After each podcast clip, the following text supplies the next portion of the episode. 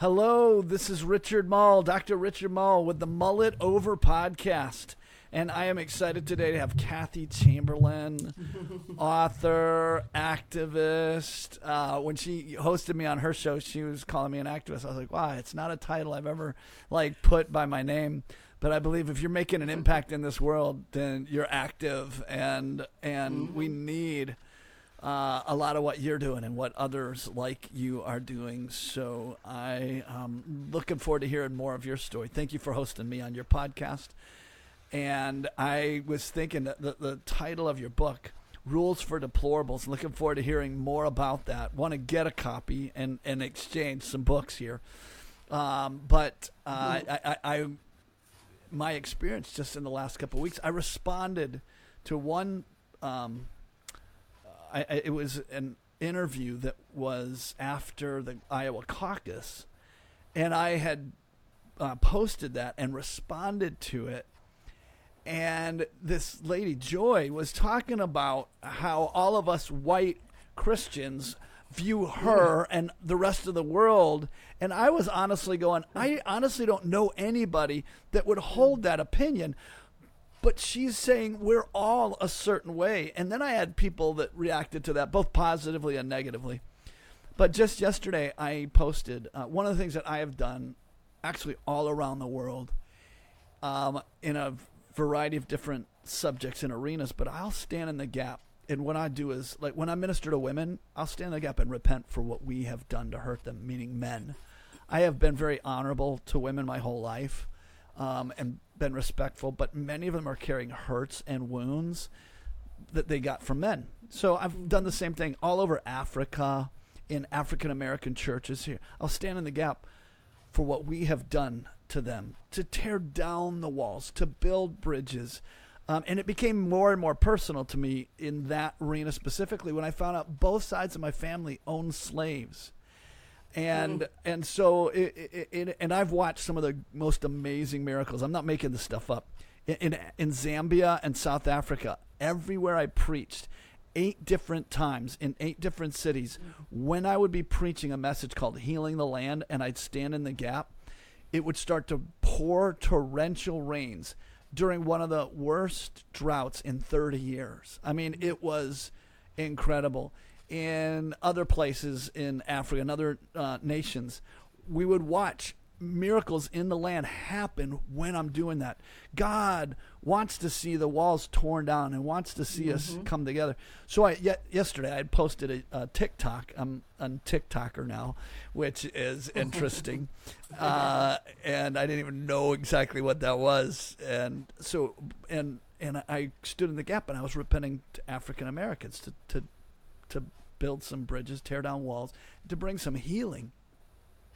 And I got somebody on there that posted. I, I, I had to delete them. At first, I was responding, but they were calling me an Edomite. I'm bound for hell. Calling me a warlock. Calling me uh, like every name in the book, saying that like my white Jesus was not the true Jesus. That there, and I was and I was like, this is the kind of hatred that they're trying to stir up in the land, in our nation, in the world right now. When my best friend's a Palestinian, like that's not a very popular uh, group of people right now. There, many people are putting them all in one box. He's a Christian, sold out, on fire believer who loves uh, uh, people of every tribe and tongue. He lives in a Jewish community, highly respected and highly regarded, but now, because of his ethnicity, is hated. So I'm like, we've been called deplorables, and I, I just got a heavy dose of that uh, on my TikTok feed in the last 24 hours from one person. So I would imagine your books have garnered you a little bit of reaction here and there. So tell us more about yourself and how you got started about your book, and uh, looking forward for our listeners to get to know you. Sure. Thanks for having me on, Richard. It's great to see you again. And um, yeah, what, uh, one of the things that caught my attention that you said is uh, how uh, you know you can get attacked, you know, by these different uh, uh, people, and and when they start name calling, that is just being taught to them by yeah. the people who want to divide us. I know you know that. Yeah. Um, and I always try to keep that in mind, and and and also for those who uh, don't see that um, and see it as a division, uh, th- we just have to wait till they catch up, and until God takes the scales off their eyes, truthfully, because I don't know about you, but I woke up. Uh, I can remember when I woke up. So everybody just wakes up red pilled, as they say um, at a different uh, timing. But how I got started with my book, I was actually a um, licensed building contractor here in Florida. Wow. And uh, in fact, I, I started up the nation's first all female construction company, believe wow. it or not, with yeah, complete with the pink pickup trucks and and everything. And I had about 19 girls on payroll. We did fan- fantastic work, and um, and then um, I got shut down by a Democrat. Believe it or not, that's a whole story. That would take a whole show to tell you. But um, I was uh, I was basically in line uh, to do a reality show, and uh, the producer uh, contacted me, and so. But then I picked the wrong person for that reality uh, pilot, and it happened to be a woman with a bunch of Obama stickers on the back of her car, and I kept saying, "This is not right." but anyway, uh, so she uh, she completely uh, uh, destroyed my company, but. Um, but then, so then I went into business uh, for my just for myself as a doing the the handiwork because I can do pretty much everything. Um, but um, I ended up really uh, inspecting roofs uh, for mobile homes. That was what my main money making machine was. Um, and right at uh, October 26th, I think I remember the date exactly, I was inspecting roofs from Hurricane Irma uh, if you remember when that hit 2017 here in Florida. Yeah. And so uh, all of a sudden, and I mean, I, I had done this for years and years, and all of a sudden my, my ladder shifted to the left and I fell backwards on a concrete slab. And uh, I ended up breaking my back in two places, mm-hmm. um, and both my wrists, and um, and got life threatening DVTs. Now we all go through. I mean, very few of us get through life without some sort of life changing uh, uh, incident. And in that case, that was mine. Uh, and God wanted me going in a different direction because as I was uh, laying around recovering, and it took me about a year and a half, I um, I kept watching the news and just furious the way Trump was being treated now, to give you a little background politically, I was not a Republican all my life. In fact, uh, I was a flaming liberal back in my California days when I was in my 20s and um, maybe even up to late 30s. Do they put it in the water? I mean, early 30s. yeah. Oh, I know. It's uh, no, they they they definitely have their way of indoctrinating you. And yeah. when you if you live in California, I don't know if you ever have, but or any area like that that's very very blue, there's a bubble around you and everybody's family that lives there now and they're like it is it, it's crazy world just the the yeah. level of vehemence over people who dissent have a different view. And the celebrations of when stuff that we would go is is so wrong deplorable is happening they're in the streets celebrating. And it's just like yeah. wow. So yeah. yeah. Well it's definitely a different mindset. And and and that bubble that's around you you can't get out of it. It's very difficult to break away because everybody else thinks that way. And so you don't even realize there's another way to think.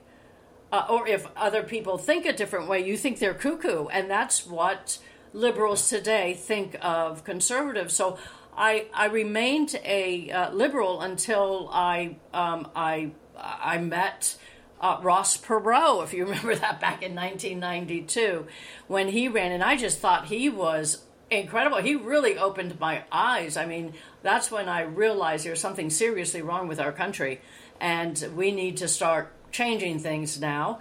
and so I became a demo, um, a uh, well, I was a Democrat when I was liberal. Then I became an independent, which I remained for 25 years until 2015. I moved here. I've been living in Florida for 25 years now, but um, and so um, and more and more my eyes be, became more and more open and and I realized we were really headed for disaster, especially when Obama ran. I saw right through that completely uh, from the get go, and um, and of course when he said uh, fundamentally transforming America, there was no doubt in my mind what he meant, and we're seeing it uh, uh come true today, and we're perilously close to his dream.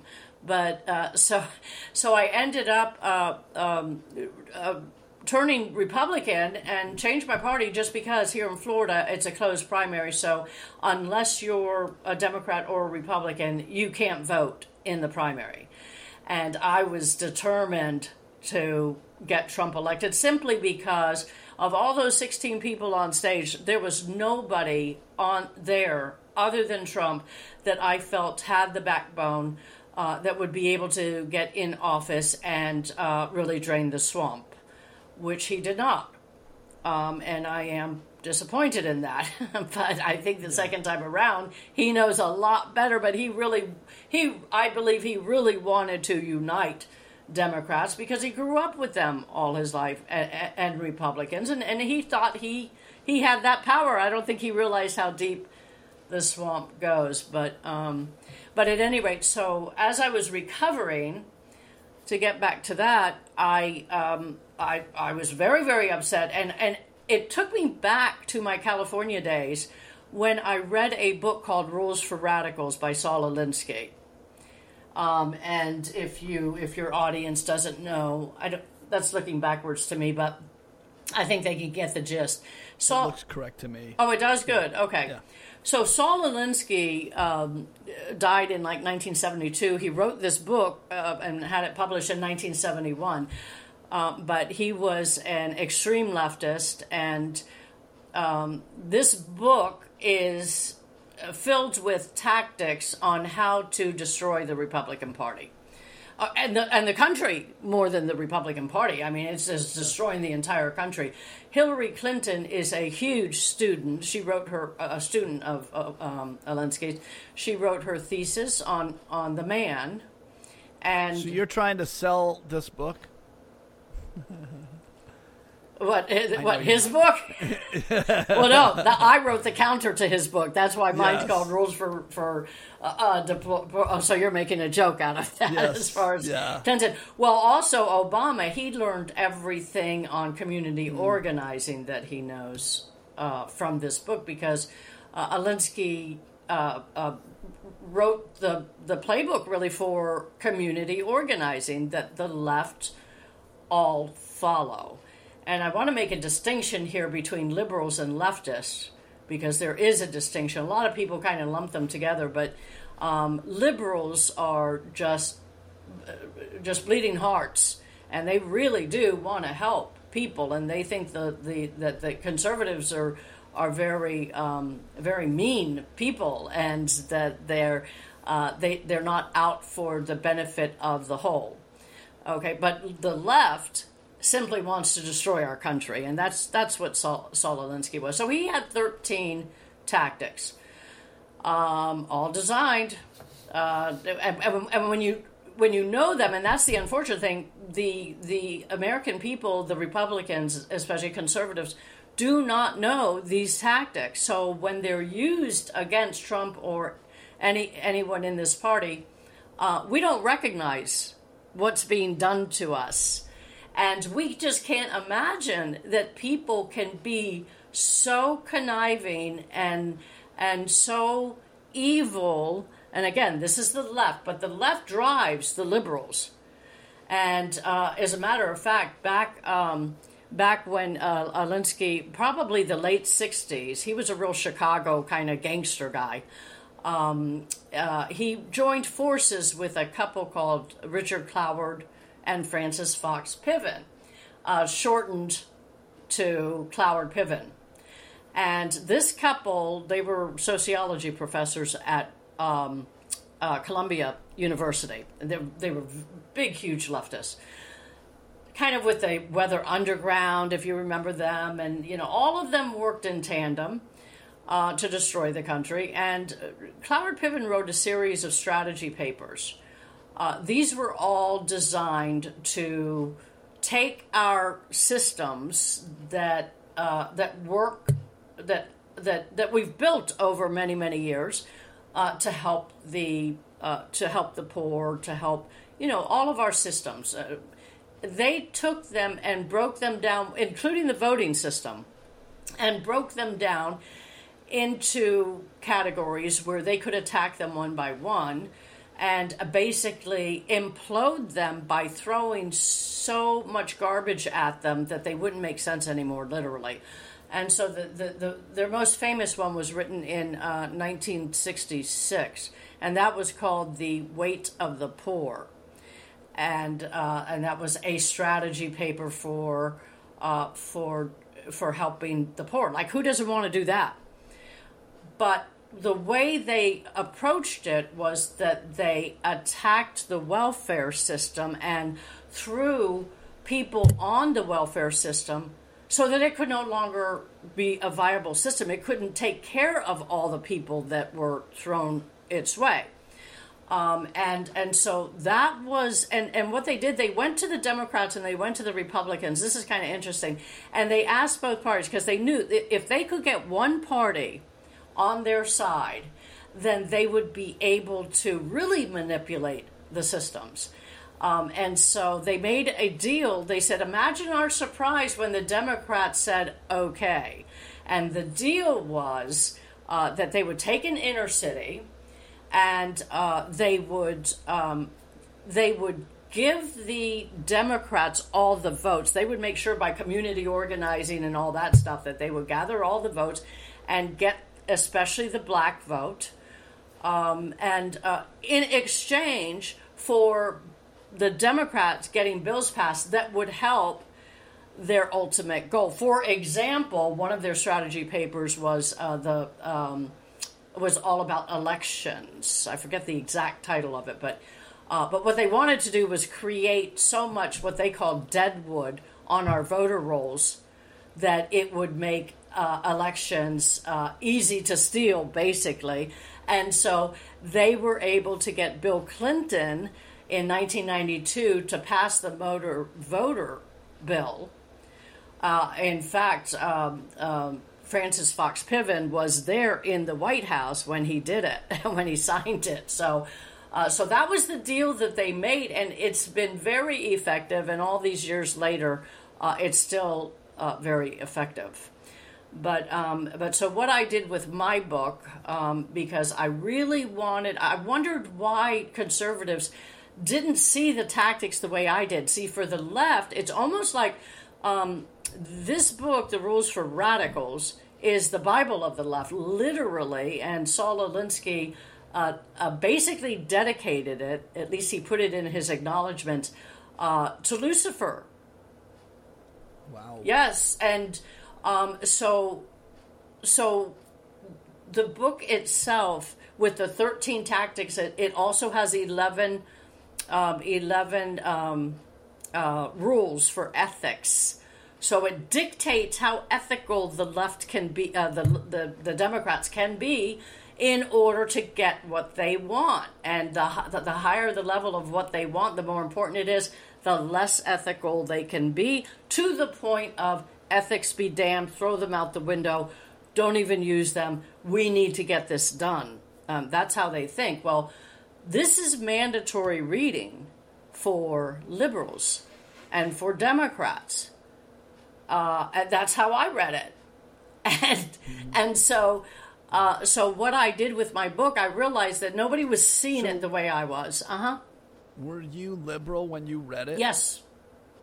And it was a wake up was it a wake up call when you first read it, or was it yes, I like this, I'm believing? Uh, no, because it's uh, it really wasn't a wake up call because it's it's really a a difficult book to read uh, because you know how elites write the elitists. You know, they try to write so high and mighty to make themselves look really powerful and really smart uh, and all that. So uh, it, it's not written well. And um, so at the time, it really, I didn't, you know, I wasn't a rabid liberal. Um, uh, but I can see where it could definitely uh, open liberals' eyes and how they latch onto it. As a matter of fact, when I wrote my book, um, uh, chapter six is called um, uh, uh, "Stupid Is as Stupid Does." It's all about the NEA, the National Education Association. Um, and when I researched that Oh my for my book, on their website, they had rules for radicals as reading material. So imagine that. So, so, so that your audience understands. So, what I did with my book, I took each one of Alinsky's 13 tactics, opening up a chapter with each one, using current events to explain how that tactic, that particular tactic, is used. And my book has over 400 footnotes. Um, um, a year and a half ago, it reached number 14 on Amazon's top 25 and then I got censored. so, you know, there's always there's always a good with a bad. You got censored on Amazon. Yeah. A lot of people have Wow, have been. Okay. I, doesn't surprise me, but it's one of the platforms I had not heard of censoring before. Well, so, this is the way yeah, they do it. It's not like they t- take your book off. You can still go there and buy my book, but a sign will Yeah. pop up that says this seller only allows buyers to buy one book.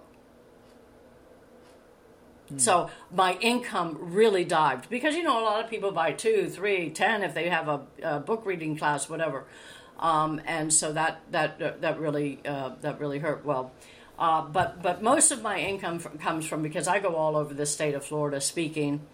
Uh, I was slated to go outside the state finally be, when COVID hit, and that kind of killed that buzz. But um, but so uh, so yeah, that's the basic gist, and and to give your audience an idea, just a sampling of one of the tactics. For for example, tactic five, which is the most used and the most easy to understand, is um, ridicule is man's most potent weapon. Okay, so when you hear Democrats calling Trump a xenophobe, a homophobe, a sexist, uh, they don't really believe that. Um, but if they say it enough times, the audience starts believing it. Their followers start believing it. Their sheep believe it. And then they start repeating it, and it becomes a vicious cycle. In fact, uh, somebody in my own family who is a liberal, uh, if you remember, I think it was West Charlottesville, was it not, where where Trump went to, and there were a bunch of KKK um, white supremacist guys there, and it was all about tearing down a monument, and uh, and a, a whole bunch of more people, but there were also white supremacists there.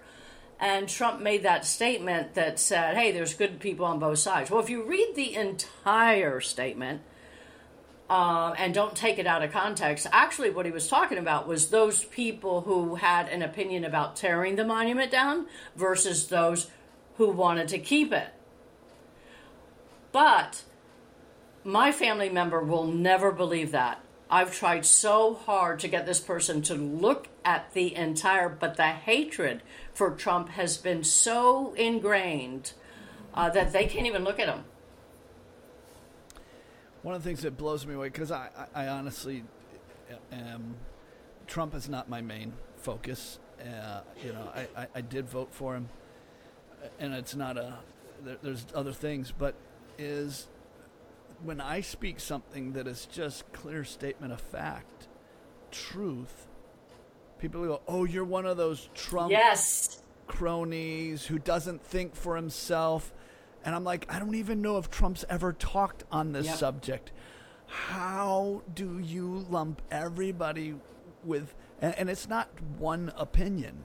It, it would be a variety of things. And I was like, like, in my mind too, that's the definition of bigotry. When you see everybody through a lens and you don't let them be who they are, that is bigotry. And so uh, there, when when I've had that, I'm going, where are you Yeah. coming from to lump anybody with this opinion as a, a narrow-minded person who only does whatever Trump tells you? I was like, like that type of response. I've seen it from Christians and non-Christians. And I could tell the ones that just watch the mainline media and and accept what they're being fed and it is that's deplorable Oh, I. I agree, and Um, and and th- they've tried to lump us all into a cult, and and and they've given us that name, and I'm with you. If it wasn't for Trump, I'd still be an independent. However, it's not Trump the man that I uh, so want in office. It's that he gets it.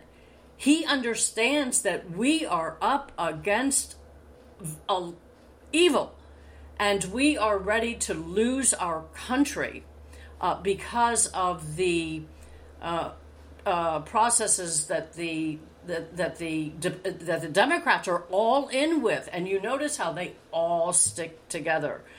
Um, Republicans do not do that, um, and I don't think we should accept to save our country.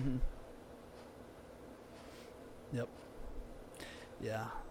I believe that it is important for the for believers to unite for we are fighting one of the things from our ministry we deal with people coming out of the satanic occult world. And so the the things that we learn about the people that we've ministered to that have been trafficked at the highest level of our government that is the stuff that is real. It needs to be stamped out, and it is satanic, um, demonic stuff. Al- Almost everybody we minister to that has been trafficked, there have been government officials, there have been um, people in the court system, judges, uh, the the lettered agencies in almost everybody that we have ministered to coming out of human trafficking. A- And and so when you walk in that on a day in and day out basis, it's no like anybody can call me a conspiracy theorist all they want. No, it is the real deal. I've I've been a like front row seat, front and center to the reality of it. It, it it's not stuff that I, I you know, uh, uh, people were also just standing on the uh, what do they call it, fact checkers, and I'm like every. It's not hard to f- find that all the fact checkers were bought Yeah, out. exactly. The ones that that actually had some level of reality behind them, the the leaders were bought out, Like out, Snopes, and one one of the and, originals. Yeah. and- yep. Yeah. And so they, they started okay, but anybody who thinks they do research and that's their their level of research, I'm going you're duped. You are you are counting on the experts within the system to tell you you know what's true and what isn't true. No, no, they're all bought. And yeah, in in our political system, in our legal system, in our media, and it Yeah, it's really frightening because, um, you know, everywhere you turn, as soon as you get one uh, one little hole in the dam uh, uh, fixed, and then you you, tu- you turn around, you you see how widespread it all is. There's no industry left untouched by this evil. And so, you know, with this with the school systems, obviously, we all know that. Um, but that was their. Um, I can't remember the Russian leader who said this is. Uh, I think back in World War II times, but um, uh, or or maybe it was during the Cold War, and and he said, "Give me the American children for one generation, and I'll own will own America." You know, and they meant it, and they, they've done it, and and now we see the results. some of the same drugs that were being used in under Hitler in Nazi Germany were brought to the streets Mm-hmm. in America. Some of the same edu. I actually was at a Bible co- or at a uh, Christian college, and was studying theology. And I was going, this is bogus. This is hogwash what I am being taught. It's a mainline denominational school. And I did research on the what was being taught to me. And it was developed um, under Hitler yes. in Nazi Germany to affect all of the religious system of that day. And and so I, I began to stand up in class and refute this. This was 30 plus years ago when I was Yes, in I went through the same thing in at college. A, at a denominational school, and I was going, if I accept what they're telling me, there is no reason to give my life for this book and for this message. They were watering down religion Mm-hmm. and called it textual criticism, called it many different names, and but what they were doing was systematically destroying faith. It was bogus. I even asked one of my professors one time. It was either it was either professor of New Testament or professor of, of the Bible, intro to the Bible, and uh, and I said, "Do you read the Bible?" And he goes, "I am. I'm teaching the Bible." And I was like, "Do you read the Bible?" And he goes, I, I'm teaching intro to the Bible. I don't understand your question. I was like, just get honest with me. Do you actually read your Bible? And he goes, I don't see the relevance of your question. What, why are you asking this? And I was like, let me ask it a different way. Has it been years since you actually opened a Bible and read it for yourself? And again, he goes, I don't see the relevance of your question. No, I have not opened up a Bible and read it, but I don't see why that matters. I'm teaching Intro to the Bible. And I was just like, that explains it. You stopped paying attention to this book at some time in the distant past. How you even think you've got credibility to teach the Bible is beyond me. And I have nothing to learn from you because this book changed my life and and I believe this book, and and I, I I was studying because some of the things they were teaching were systematically questioning every foundation. Yeah. So I went back to study. I was like, uh, uh, because I want to have an answer for them. Um, I don't want to just roll over and go, no, I just believe in blind faith. No, I want to. My faith grew so much. My my intel. It was my freshman year of college. I was begging my parents to let me out of there. They think, well, why every kid wants to quit college? I was like, no, I am studying hard. In fact, students around me would go, Richard, what do you say about this class? And I was like, he said he believes in miracles. I was like, do you want me to tell you what he really said? Am I the only one thinking? Am I the only one listening to their words? And I would literally have group of students, and I was like, how can they not think? How can they not realize that where this train of thought is taking us? What he taught is he doesn't believe in miracles. He redefined them, and and and it, it was intelligent. It was gifted how you could do this but i'm going it is it is very planned systematic a dismantling. Well, they've done the same thing, you know, Richard, with the Constitution. And even, I mean, the lawyers, when they go through law school, what do they learn? Do they really read the Constitution? They interpret it.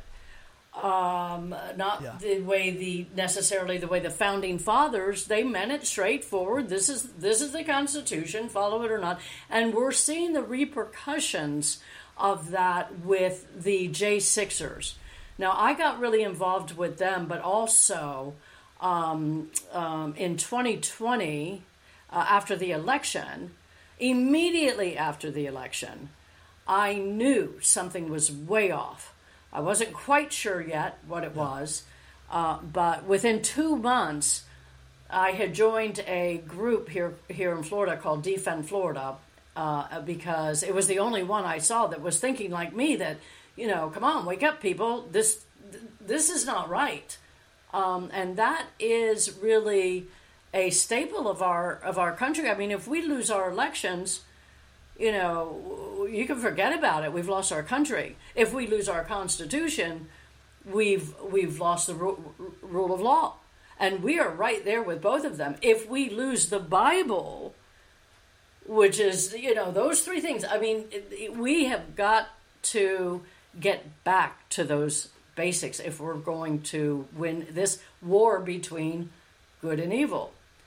so with Defend Florida, uh, we formed uh, group, groups. I was going around speaking all over uh, Florida, and so I basically uh, uh, spread the idea to different counties.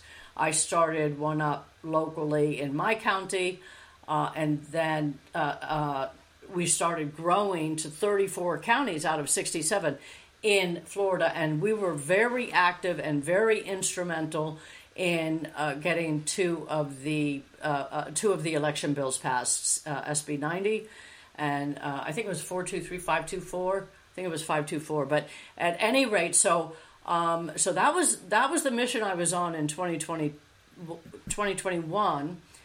And then in 2022, um, I went to DC like so many other people. Uh, oh, let's see, that was 2021. Sorry, at the Capitol to the Capitol, in in uh, in January. I was there. I didn't go in, but it, it doesn't matter anymore. They're coming after everybody.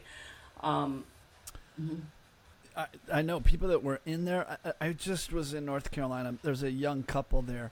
They had gone. Their sole purpose for going there was they run their own farm and they had um, sausage, different types of sausage, and they knew there was going to be a lot of people there, and they went just to sell sausage, and they happened to be in the vicinity, saw people going in, walked in, walked around, walked out, and they're both serving sequential Ugh. sentences. They they and and and extended sentences, years of imprisonment and for what?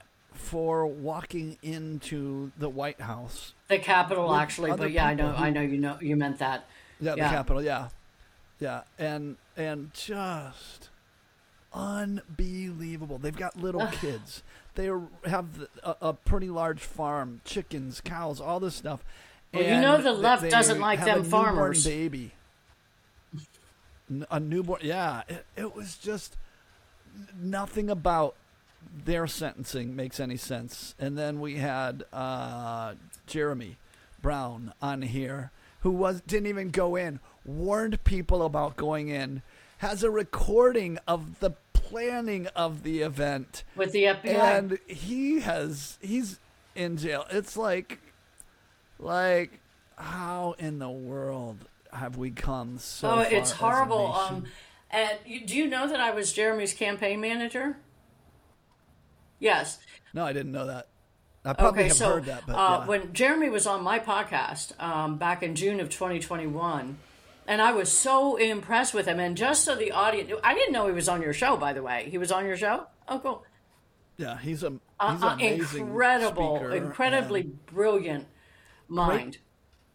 Oh my God! Twenty year Green Beret, four times deployed, two yeah. so uh, Bronze Stars.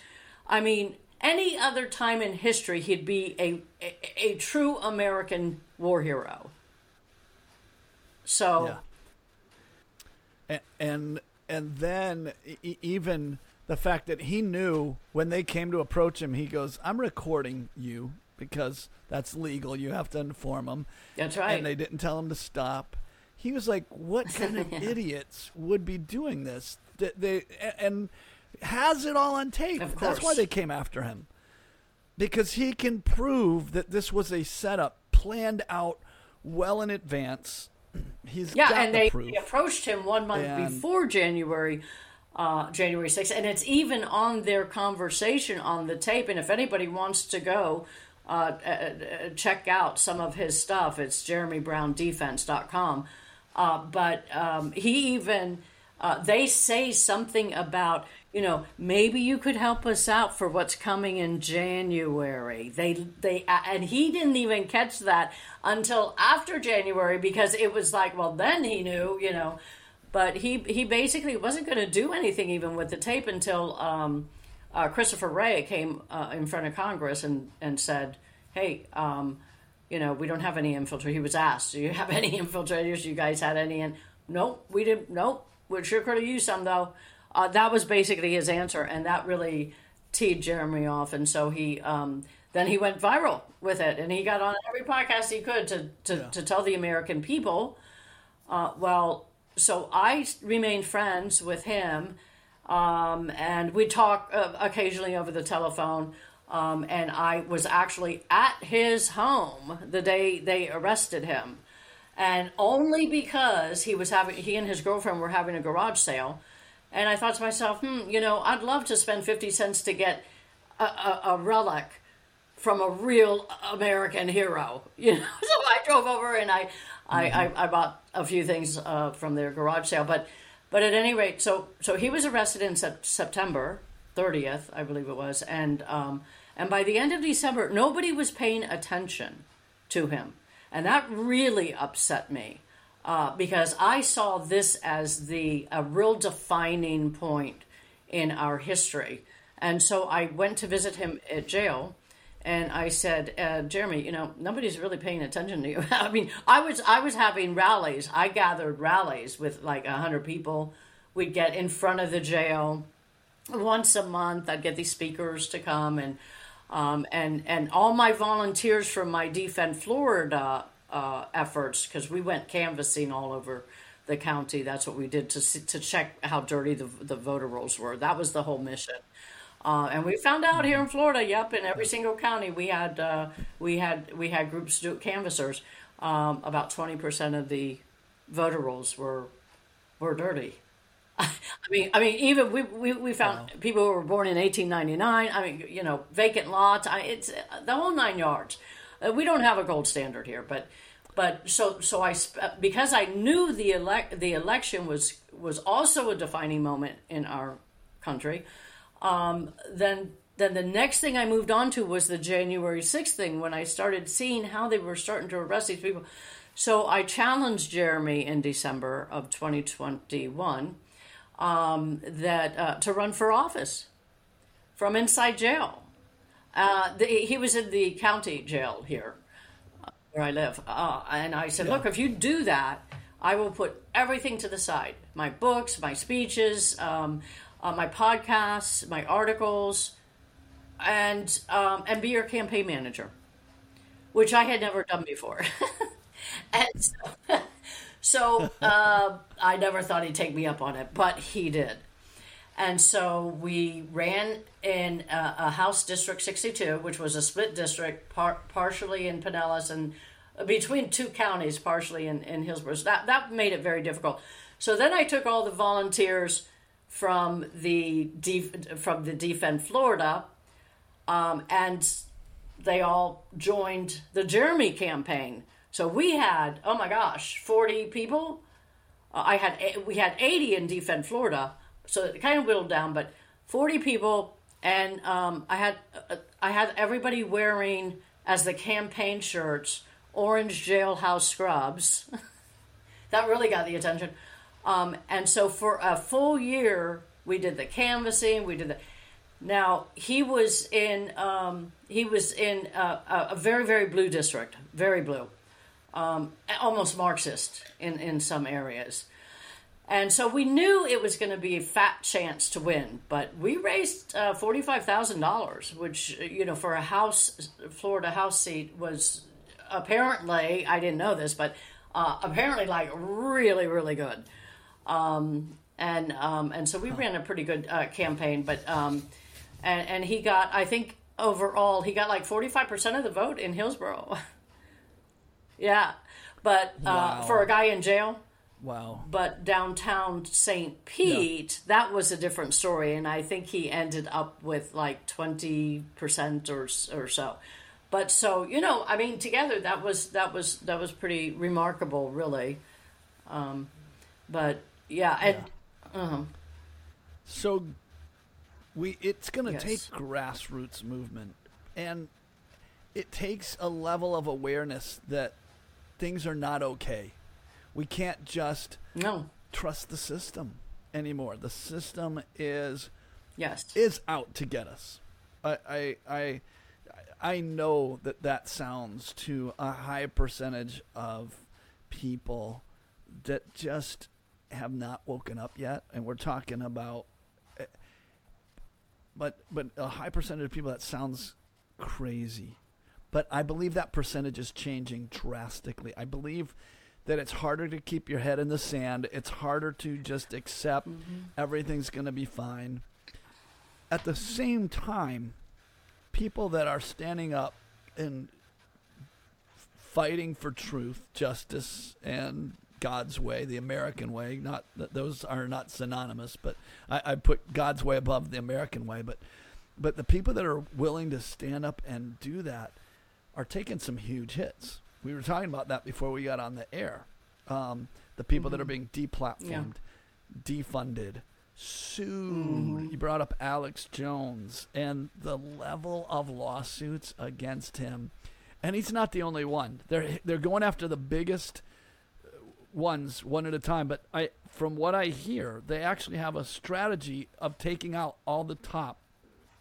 And it was Tucker Carlson was one that was talking about it, and and he's got to be pretty high up on the list. But the people that are trying to expose, I, I know uh, Glenn Beck, different ones that uh, are, are, you know, yeah, they're coming after people that are standing up, Yeah. speaking out. Well, they want to skip. Yeah, they want to. They want to put the fear of God in everybody else. And luckily, here in uh, Pinellas, because re- remember the three percenters.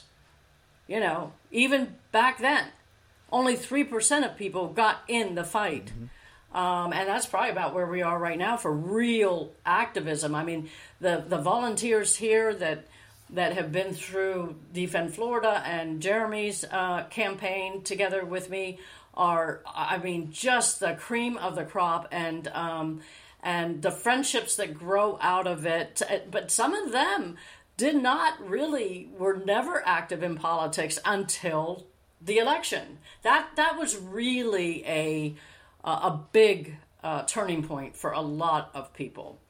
And then when they started seeing how the J6ers were mistreated, um, that just solidified their thinking. In fact, one of the volunteers that we have for uh, a club that we've we've just started to um, to to fight the establishment because when you say there's there's so many, I don't think people realize out there that it's not just the Democrats that are doing this to our country. At least half of the Republicans in office are bought and paid for, or have been blackmailed, or what have you.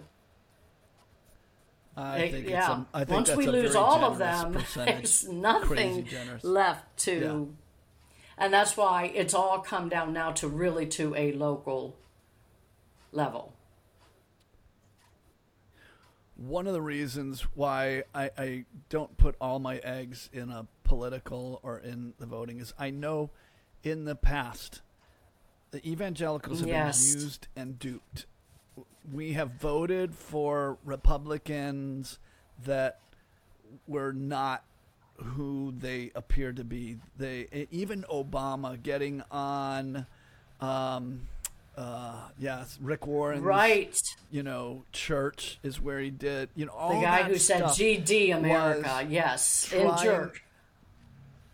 trying to use our gullibility and and stupidity, and I know that that has been um, like historically we, we've we have gotten behind and believed in political figures who are actually Yes. part of drug cartels and et cetera, et cetera, um, human traffickers and all that kind of stuff. Uh, Yes. My hope is in the Lord Jesus Christ and in great awakening and revival. And I believe we need to vote, uh, but I believe we need to pray for our nation and we need to be, pray for corruption to be exposed uh, at every level, in every arena. And I, I, I believe that more of that is happening.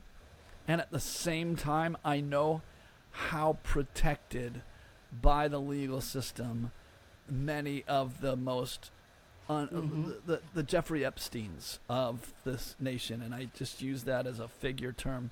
But the people that are tied up in all of that kind of stuff, because of how si- corrupt our system is, many of them are protected. And I'm like, God, it is time for justice to roll down.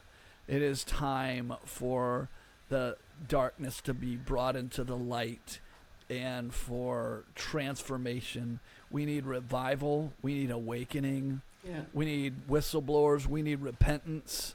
Um, and protect those who stand up. I, I know most of the time I give a lot of credibility to whistleblowers because what motive do they have? Most of them are losing their jobs, they're losing their credibility, they're losing all kind of things for standing up and speaking out. That's the kind of courage it's going Well, and we can't be so naive. I wrote a, an article about two years ago saying not all whistleblowers deserve protection. And if you recall, that whistleblower um, that that came out on um, on um, on Trump's phone call to Ukraine to the president of Ukraine, if you remember that, and Uh, no, but I've seen a couple of uh, the, some of the whistleblowers that I've heard about. I'm going, yes, this is a scam. So I, I, I would imagine if I didn't Yes, hear about this, yeah. one, I just you can just Uh, tell. but but the left there is a difference. has their back. If they're getting tons Mm-hmm. of publicity and press, then then it is a scam. It is it is meant to suck people in because the true whistleblowers are usually being dismissed, diminished. But we do need Yeah, more. so I when- agree when- with you when they- there. Uh, whenever it hits, yeah. yeah, when it hits mainline media, I'm going, okay, what's the angle here? Mm-hmm. What are they benefiting from? And I'm like, this is bogus. Yeah. It's so like the uh, the woman when we talked about lawsuits earlier, the woman who sued uh, Trump and got the eighty three million dollars. Oh my God, that makes me sick to my stomach Yeah. because real victims now are questioned because of people like her and the guy. Remember the guy who attacked Kavanaugh? I mean, come on, thirty years ago, Yeah. and she can't remember the day that she was raped. This woman uh, uh, that just won the. I mean, and, and then the dress that she bought, uh, or that she she was on Vogue magazine. Did you see that? She was wearing a dress, and she goes, "This is the dress that I got raped in."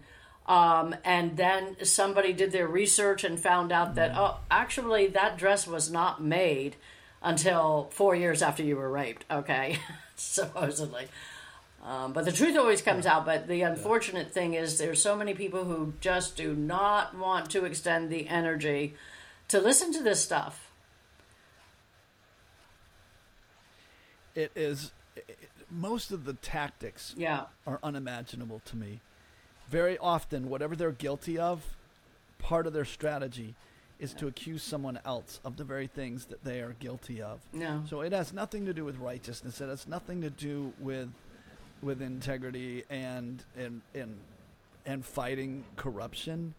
It is disinformation. It is um, blame shifting. It is like I, I I can't fathom that type of behavior, and yet we see it so much yeah. in Well, I just talked all- to all um, uh, that that same family member I was talking about earlier, um, um, the liberal, and uh, and and I asked a very simple question that most people would have heard about in the news, and uh, the the answer was, I I'm not talking about that stuff anymore. I don't want to talk about any of that stuff. I I it just makes me what what, what was the word she used?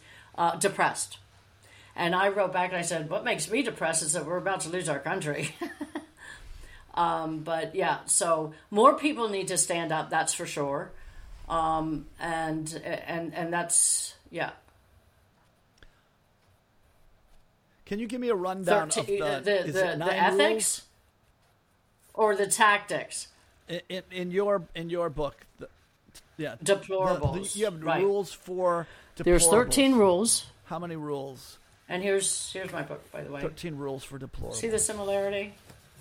I did that on purpose because I'm hoping one day Yep. this will be side by side so people have another view.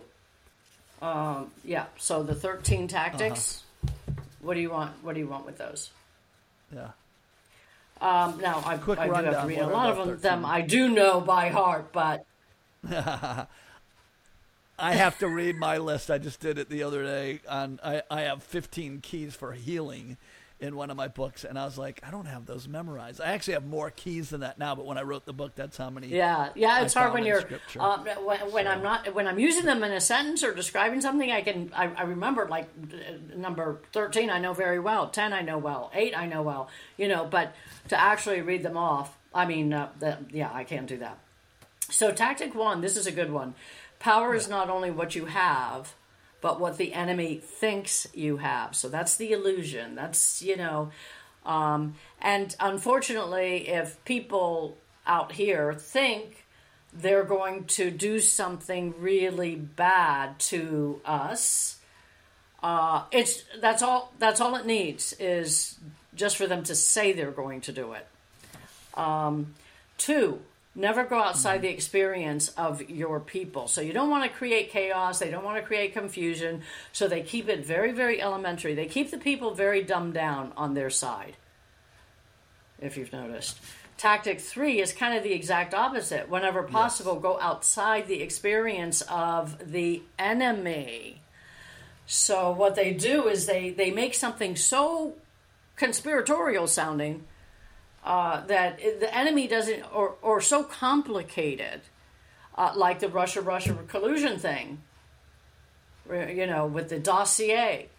It was so, it, it's like we can't fathom somebody doing something like that on purpose. You know, I mean, why don't you use your power for good? And that's what we are very naive uh, about. So, so, so when that came out, half of the Republicans believed it, and that's the that's the danger. Tactic four: make the enemy live up to their own book of rules.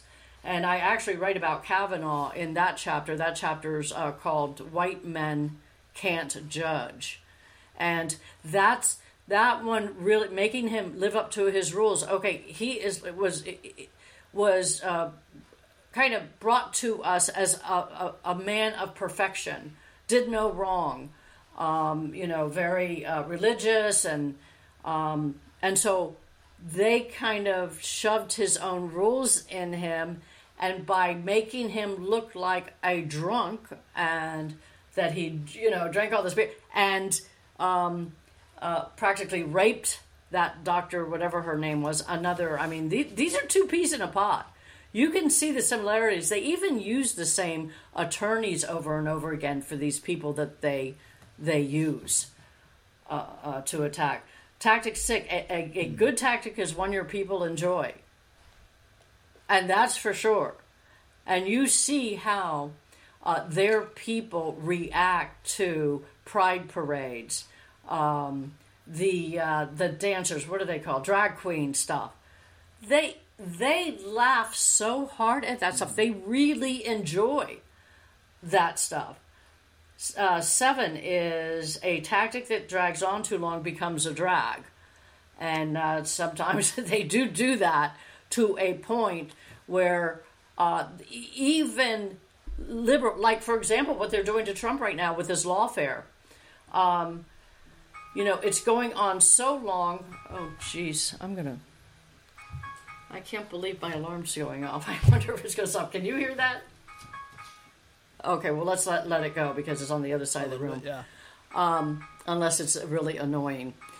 So, uh, so that so what they're doing to him right now uh, is actually t- the next tactic, number eight: keep the pressure on. You know, come after him one after another after another, and and that kind of goes with ten, but that's putting you out of order. I want to hit nine first. The threat is usually more terrifying than the thing itself. Okay, and that's where they, they threaten with all this stuff that they're going to do to people, like the January 6th stuff. You know, oh, now we're going after all the people who were i even it, in the geofencing area, right? So, um, so that is making a lot of people go sit in a corner and they don't even want to want to come out and be associated with others. 10 is what we're seeing with the lawfare against Trump right now. The, the major premise for tactics is the development of operations that will maintain a constant pressure on the opposition. Um, and and that's like flanking from all sides. I I'm going to have to turn that off. And unfortunately, I'm, yeah, sorry about that. Yeah, go for it. Yeah, so interesting the strategies that they are written out. Uh, Oh my god, that's so much better. I couldn't take to- that uh, more. So eight, it, I mean Yeah. ten is what we're seeing right now. This is awful. It's like, you know, they've they've. It's almost as if they give a signal around the country, and then ev- all the lefts jump in. They know, like sleeper cells, and then they all come after him at once. Um, 11 is if you push a negative hard and deep enough, it will break through into its counter side. I really like that one um, for us to use. You know, just keep at it, keep at it, keep at it. Eventually, it's going to win over. Um, right. Uh, number 12 is the price of a successful attack is a constructive alternative.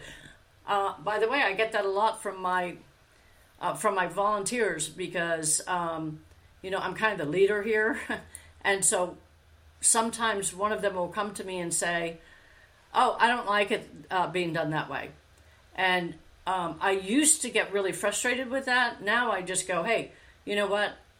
Go find a better way and come back to me." and then so now that's kind of taught them all not to come to me with suggestions unless they have an alternative, right?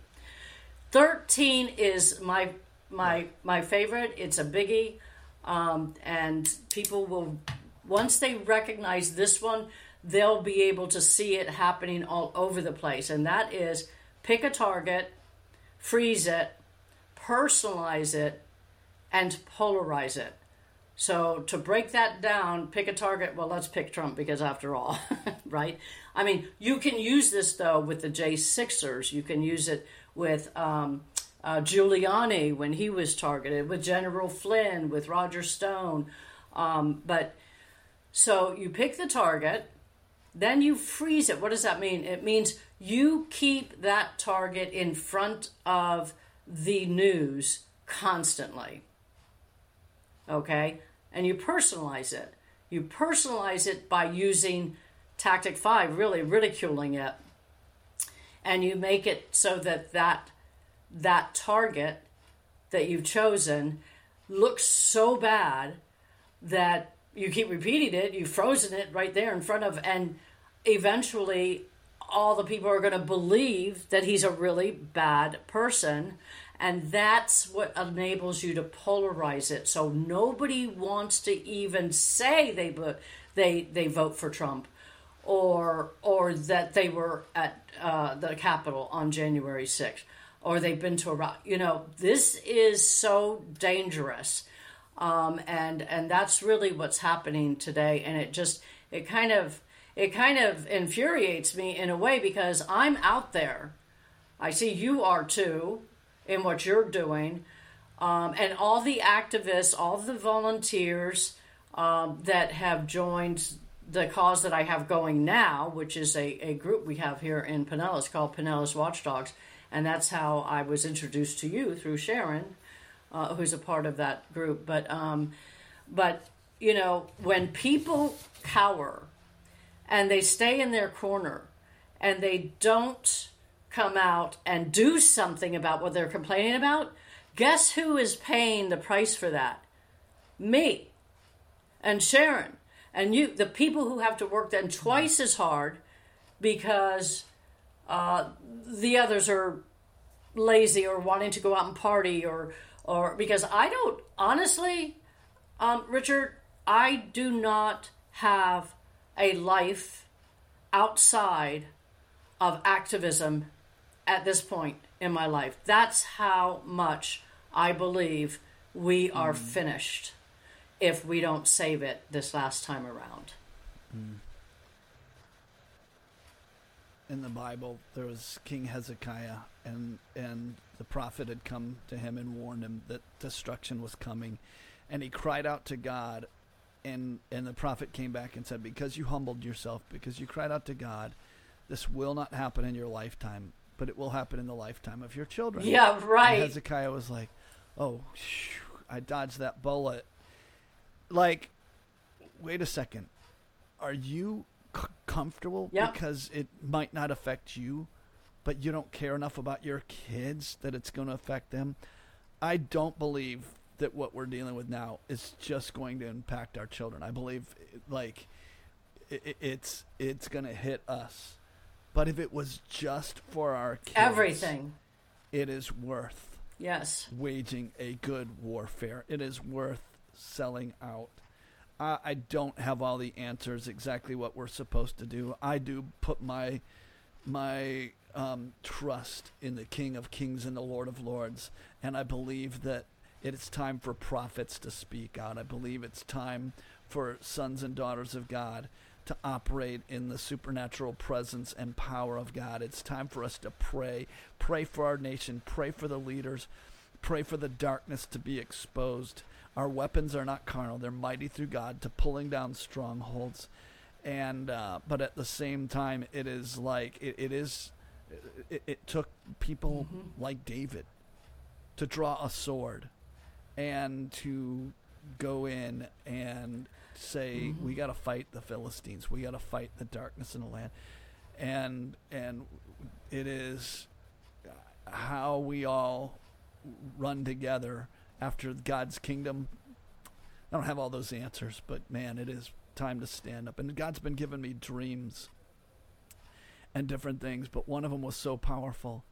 I saw, um, and I've shared this on this podcast a number of times, but I, I, I specifically keep seeing it in relation to people that are that are like standing up for the truth in our day and age. So I saw this man being beaten. There were people on either side of him, and he was being whipped, and he was mostly unclothed and taking the blows and I knew I, I, don't wasn't sure exactly what specifically, but I knew it was for his idea, ideology. I knew it was for the things that he stood for. It's why he was being beaten, and I knew it was unjust. And the voice of God said, "Richard, I want you to go and cover this man and him." And I like, yes. oh my gosh. Okay, God, and and because I say yes to the Lord, and and I, so I'm like, you know, I'm like bracing myself, and this is in a dream. I woke up and my heart was racing, but I walked up and I and I covered this man, knowing that I'm gonna the blows are gonna hit me unless they stop, and I could hear the whips cracking. And and I'm and I'm praying. I'm, I began praying as I walked up to this man. I'm I'm praying in the spirit over him, and I begin to sing a song. And I'm and it's weird. I'm like going. I can hear the whips cracking, but I'm not feeling it on my body. I'm fully. My body's tensed up, like I'm ready to take the blows, but I'm not feeling it. And I and this wash came over me of faith, like God's either taking those blows, an angel is taking those blows. My body, you know, is taking them, but I'm not feeling them, or or I'm, or they're missing. I don't know exactly what, but I'm gonna. I, I'm praying. My faith is rising as I'm praying, and I start singing about the blood of Jesus over this guy. And and I glance up because at first, mm-hmm. like I'm I'm thinking it could hit my eye. You know, I'm like, you know, protecting my eyes, kind of.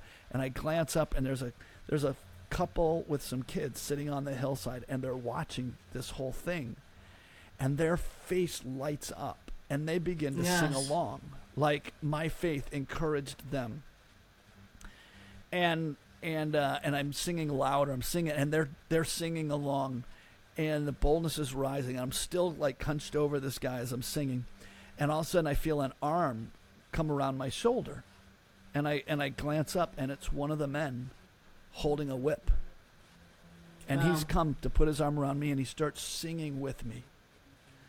And and then we stand up together, the guy that I'm covering and this guy, and we begin walking up the hill. The other guy is in the distance. I don't see him. I never even look at him again. I saw him at the beginning, you know, whipping this guy, and we're walking up this hill together.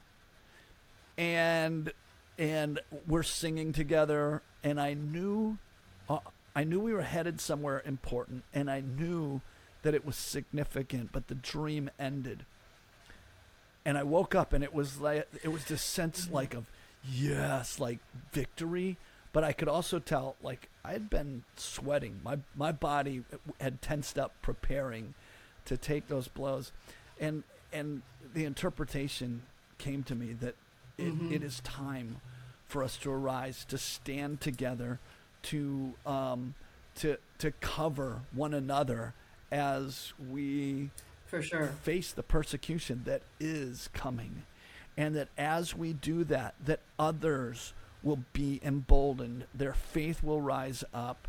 Even our accusers even those that are doing the abuse will turn and join us. And it was It sounds powerful, um, and I it was powerful. I Um, also was- feel, as you do, that that's the only thing, our faith in God, that's going to turn this around. Because you know, where there's darkness, we have to bring light into it. That's that's it. I mean, and to me, this is this is within several years. All this is going to happen. Um, I'm so encouraged by what I, I I see on the border right now with the truckers that really gives a lot of hope that e- and the governor Right. of, of of Texas waking Uh, oh, about, don't know anything uh, about uh, the truckers. What's it's like a happening with the convoy. that has gone to Eagle Pass, I think is what they call it, um, to stop the illegals from coming in. They're going there uh, because I, the uh, the Supreme Court just ruled uh, against Abbott, the governor. Uh, he put up all that con- concertina wire um, to stop, and and then um, the and then the uh, administration uh, sued him, and it went all the way to the Supreme Court, and the Supreme Court um, said that the government could go in and take it down. Yes, and so once that Oh happened, goodness.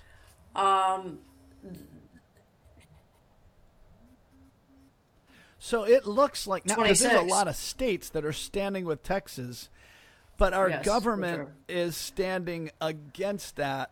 Yes, Sadly, I- I mean, this right. Mm-hmm. is part of the strategy: is to divide and conquer, to create chaos.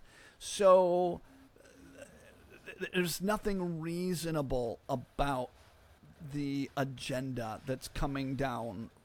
It's sad that our Supreme Court yes.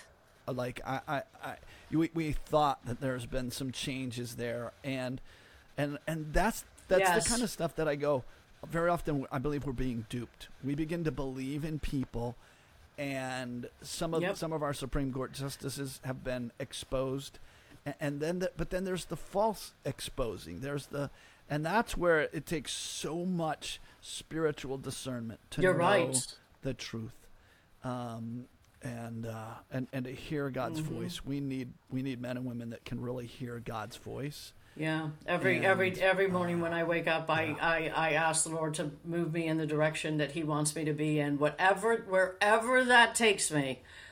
I am His for this fight because I don't have any children, um, and um, and so you know I'm doing it for everybody else's kids because I can't I cannot allow myself not to do everything I can to stop this evil from from being in the next generation. It's not fair. It's not right, and I, I just don't like evil. So, yeah. So, um, and that's why I started the podcast that you came on, um, and that's called Warn 2024. We are real news, and uh, it's the only podcast out there that is uh, by an activist interviewing activists to motivate couch potatoes to get off their butts and get into the fight and become an activist. Um, and that's what it really the intention of it is. And uh, and I you know I do see more people waking up, and I'm very encouraged by that. And now to me, it's a balancing act. I know we're going to win in the end because God tells us we're going to, right? Uh, but it's going to be an awful lot of destruction um, before that happens. Yeah. Well, we need to pray. We need to pray for our nation. We need to pray for the people that are standing up and that are speaking out.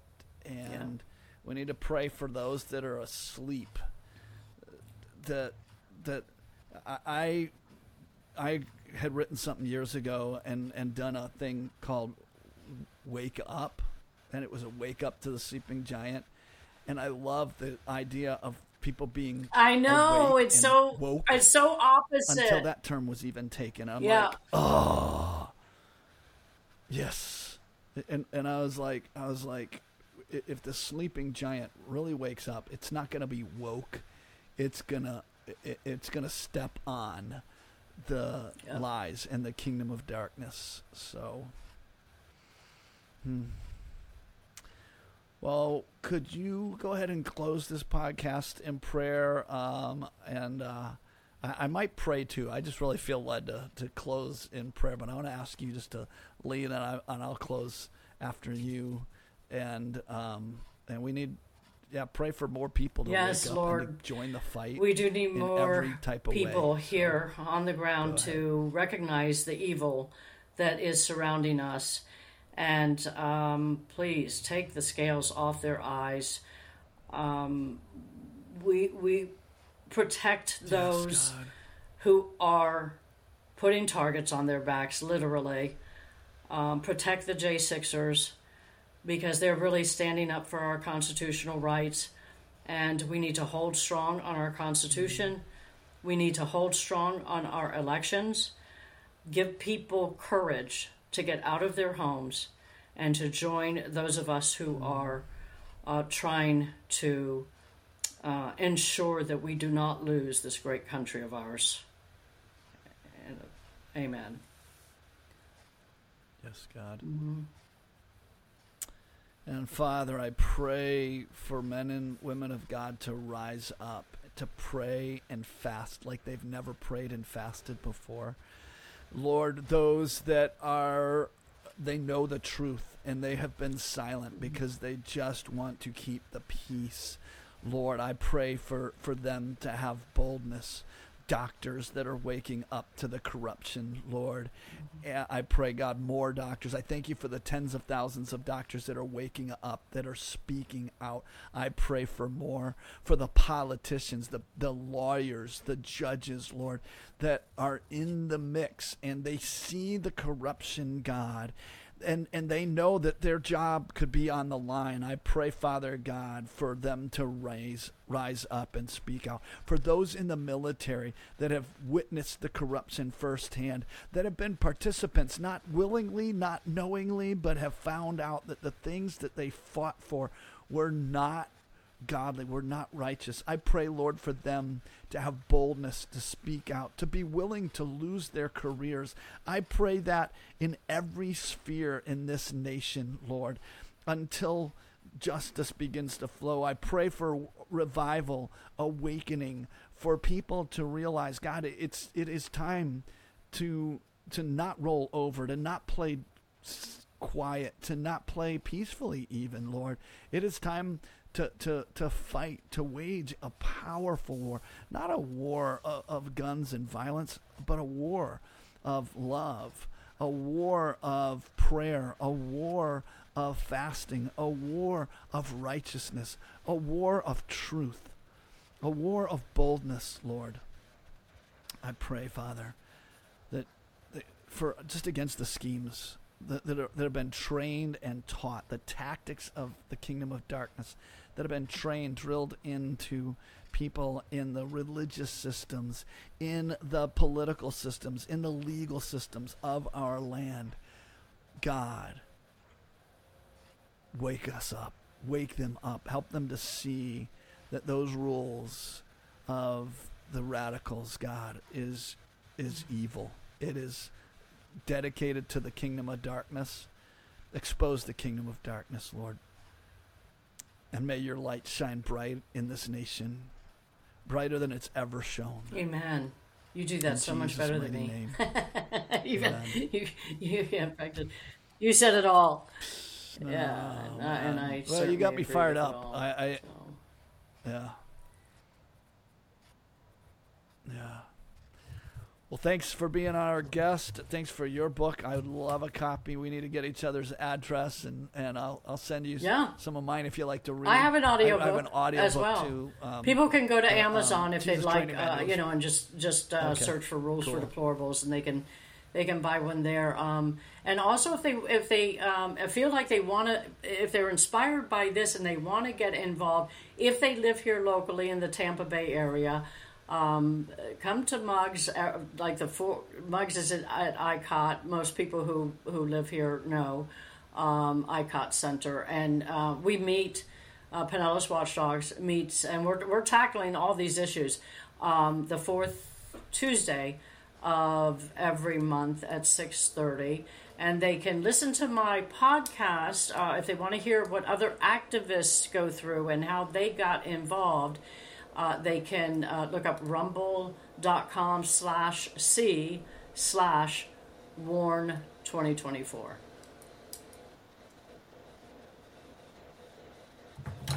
I had another guest that's kind of into some of the similar stuff, and I can't remember who she was.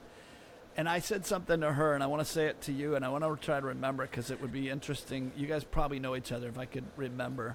She was a guest. But, anyways, I, I was like, I'd love to at least host a lunch and learn, even if it's just for myself and my staff, but I'd love to open it up to other people to hear what it would look for some Christians to have boots on the ground, to stand up and make a difference. It would be fun to have maybe Jeremy even call in and, and talk for a little bit, but extended like half a day, you know, gathering um, to to see what God would want to do in the. well are you familiar with area. fff Um, i think it's and- faith and so, um, family friends I, I don't i can't remember the, the last f but um, it's a group of, of pastors uh, and who have uh, coalesced to to um, um, it's uh, Daniel, uh, Pastor Daniel Anthony, and um, hmm, Anthony Daniels. Yes, yes, yes, yes, yes. Yeah, yeah.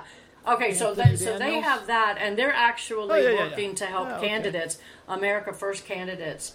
Um, uh, they're, they're they're trying to.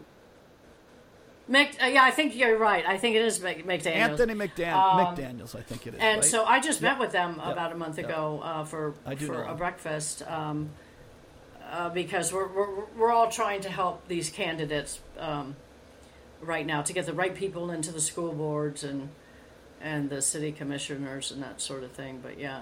Oh, oh and and then I don't know if you've ever seen the Black Robed Regiment. Cool. Yeah. Have you ever? se- Have you? Uh, uh, you're familiar with it? Uh, you know, it's interesting because Mm-hmm. six eight months ago, I began to see more and more of this kind of thing, and and I was like, "Go team," you know. But uh, now it's like, um, I, I'm I, my eyes are more open, and I'm I'm giving more value to this kind of stuff. Um, so I have heard of it. I can't tell you where or when, but it's like I'm I'm starting to wake up more and more to the reality. Like as much as I believe prayer and fasting and all that has done more to train. Well, this is this is interesting because there's a, a a guy out in you know, Oklahoma who comes here every once in a while and performs this like one man play on the Black Robed Regiment. His name is Dan Fisher. If you uh, Googled him, but it is unbelievable show Okay. uh, for you to show people. But the Black Robe Regiment was a was a group of um, pa- pastors in the Revolutionary War um, who finally said, "Are we part of this or not? If we're going to fight this, this, this is God's war for freedom." And so they shed their robes, their black robes, and picked up a musket and joined the fray. So that, that that's that's a pretty interesting story there. That's what we need more of. Interesting. I have heard about that. Um, where I don't remember, but yeah, I've heard a little bit about that. Yeah, I, let's at least start with, um, and I'm saying this out loud because I got one of my staff here that helps coordinate that kind of stuff. But we need to. I, I'll I'll try to remember invite Anthony McDaniel's and you, and uh, you know invite some friends from this area. But go, what what what what do we need to do? How do we get more involved and what's the next step and maybe hosting something Me- bigger. me time. too, believe I have a very yeah. busy schedule, and I'm not looking to add anything to my schedule. But I believe Mm-hmm. that it's we, we have to go. I don't care how busy I am. We have to unite, We you know, to and get everybody Get on the same we page. Have to be involved. Right. Yep. Thank you. You too. So appreciate what you're doing. All right, Richard. Thank you very much, and I appreciate And, what you're uh, doing as well. so soon. thank you for having me on, and uh, good luck to you. All right. Mm-hmm. Thank you. Take care.